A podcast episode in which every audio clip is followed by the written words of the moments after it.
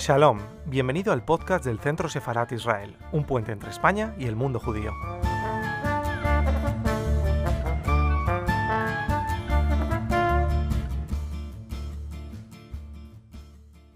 El debate que, hay ahora en todos los sitios entre cine y televisión es una de las series que demuestra que ese debate no debería existir. O sea, un buen producto es un buen producto, da igual que sea eh, creado para la pequeña pantalla que para la gran pantalla. O sea, hay películas malísimas y hay series malísimas y las hay buenísimas en ambos sitios.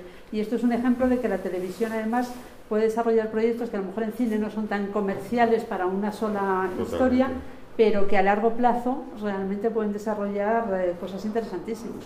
Sin duda, yo creo que ya esa, esa frontera eh, ya se ha acabado, no, no este año ni el año, ni el año pasado, sino que está hace ya tiempo superada. ¿no? Qui- Quizás ah, para mí la máxima diferencia entre cine y televisión ya no es ese despliegue técnico que, que, que ya prácticamente lo puedes encontrar hasta en series españolas. Si cualquiera de vosotros ha visto La Peste, eh, pues puede ver que la calidad es, eh, está a la altura de, de lo- de las mejores películas o, o de las películas con, con mayores presupuestos, pero quizás donde está la diferencia es en el desarrollo del arco de los personajes. Lógicamente en dos horas o en dos horas y pico, como, como muchas veces nos obligan a, a ver, pues no da tiempo a que un personaje a, a crear un círculo tan rico de, de partida, de desarrollo y de llegada. ¿no? Y, y en las series, pues eh, sí, normalmente te vas a encontrar con personajes mucho más magnéticos o mucho más atractivos porque les estás acompañando en un,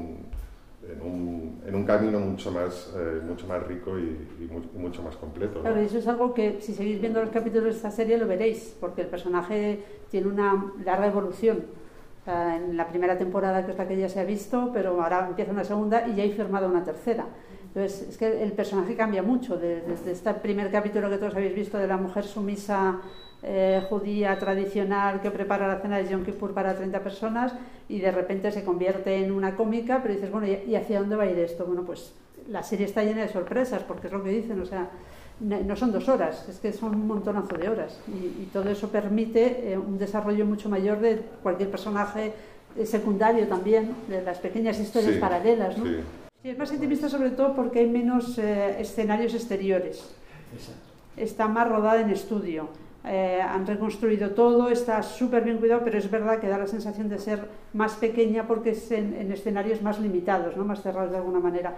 En cualquier caso, sí que han hecho un gran esfuerzo de producción porque, por ejemplo, el bar en el que se desarrollan los monólogos era un bar que existía en, en- en Nueva York en los años 50, que se cerró en el 71 eh, y que al principio se dedicaba a estos monólogos, luego pasó a ser un bar de música y demás.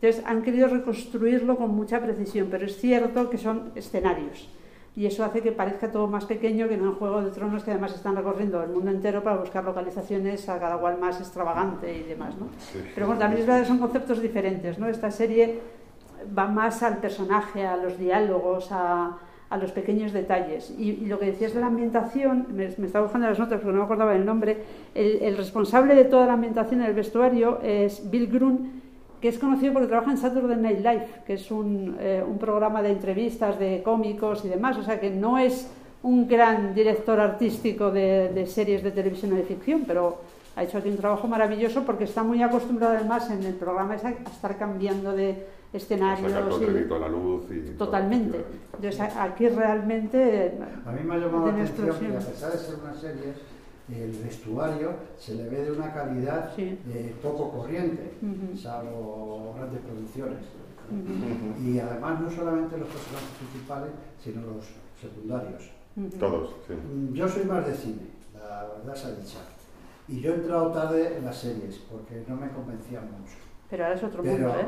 al final vi Juego de Tronos, he visto otras y bueno, es que claro, cada serie, pues eh, cada capítulo es una película casi. Sí, sí, sí, sí. Y, y lo que yo me llama la atención es como que yo ya tengo algunos años y yo vengo de la época del cine y, del- y del sistema de estrellas, Star System, y entonces me llama la atención cómo las series han desplazado de alguna manera a, a las películas, al cine en sí. ¿eh? Ahora conviven de alguna manera, pero hay series que, que están muy por encima y tienen más espectadores que películas de cine. no algunas, muchas, pero porque el cine además cada vez se va convirtiendo en un producto más para cinéfilos. A mí me apasiona el cine, como tú dices, pero cada vez se va menos al cine porque lo puedes ver más en las televisiones. Es una lucha que hay ahora en el tiempo que pasa desde el estreno de una película hasta que se ve en las televisiones. Antes estaba muy compartimentado y tenían que pasar mucho tiempo y ahora no, aparte de todo el pirateo que hay, ¿no?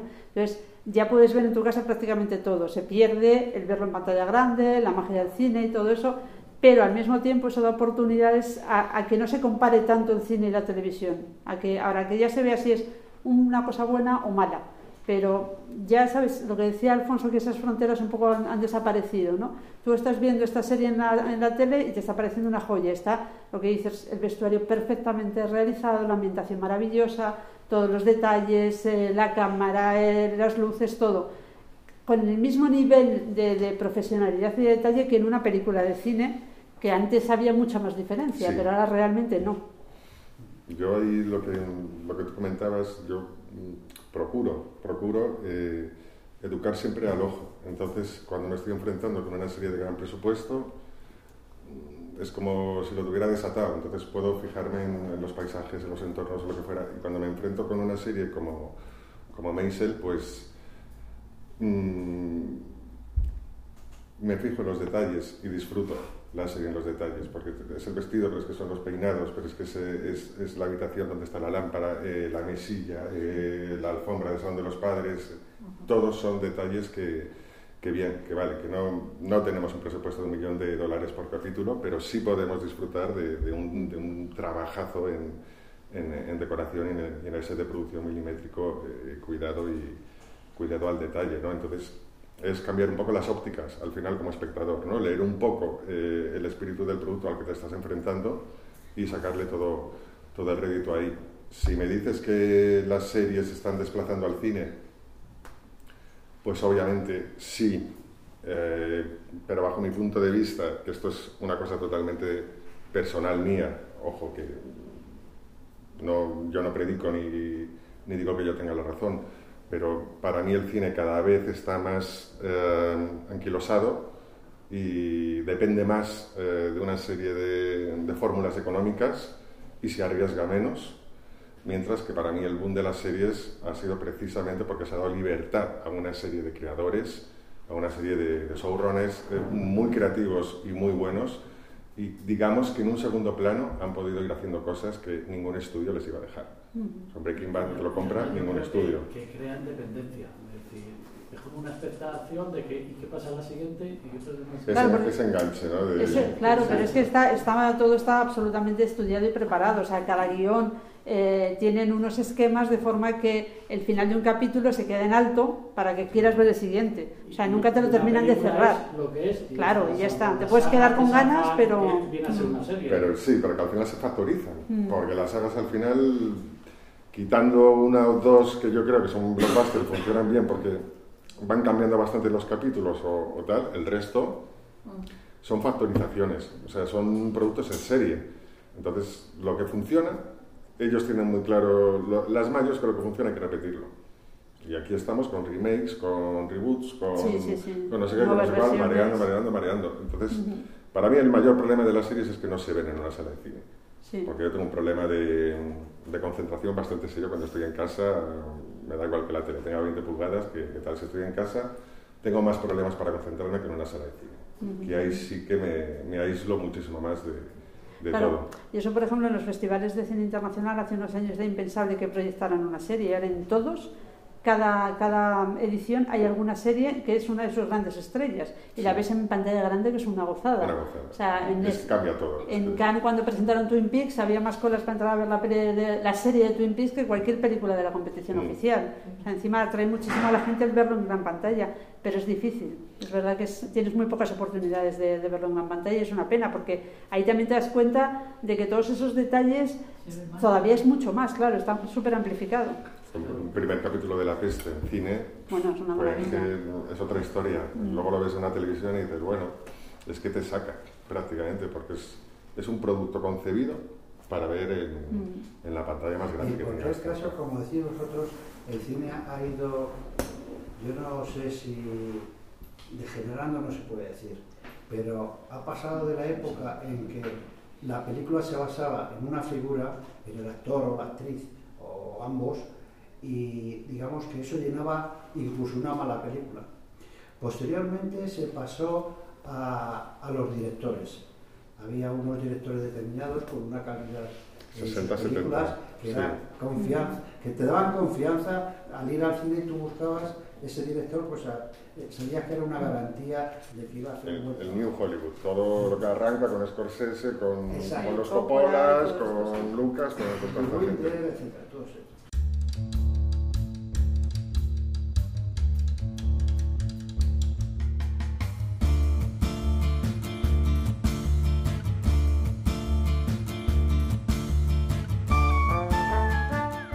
Estás escuchando el podcast del Centro Sefarat Israel. Gracias por seguirnos.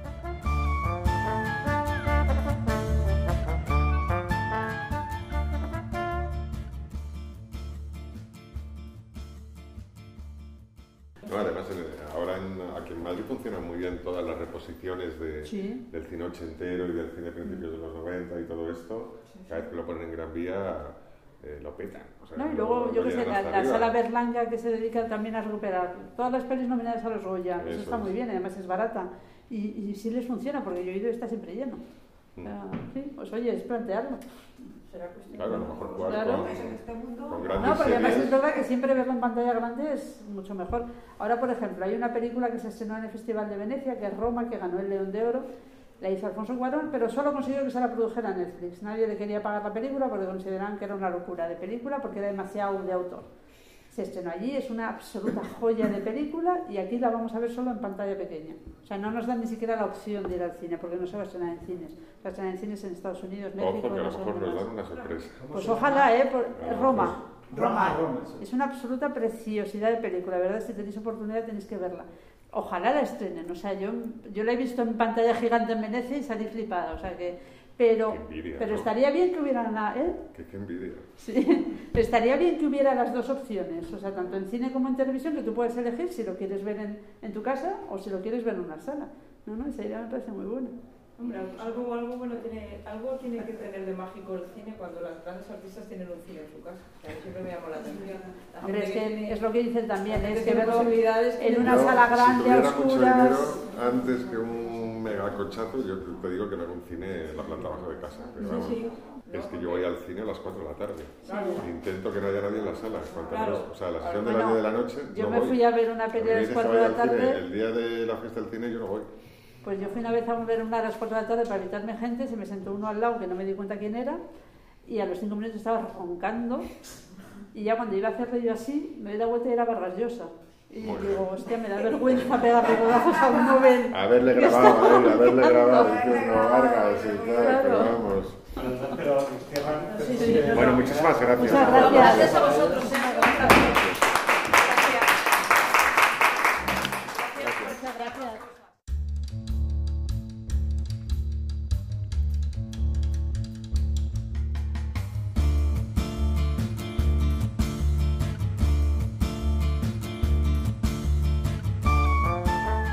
Gracias por escucharnos. Recuerda que también nos puedes seguir a través de Instagram, Facebook y Twitter con el usuario arroba Centro Israel o si lo prefieres en nuestra página web www.sefarat-israel.es.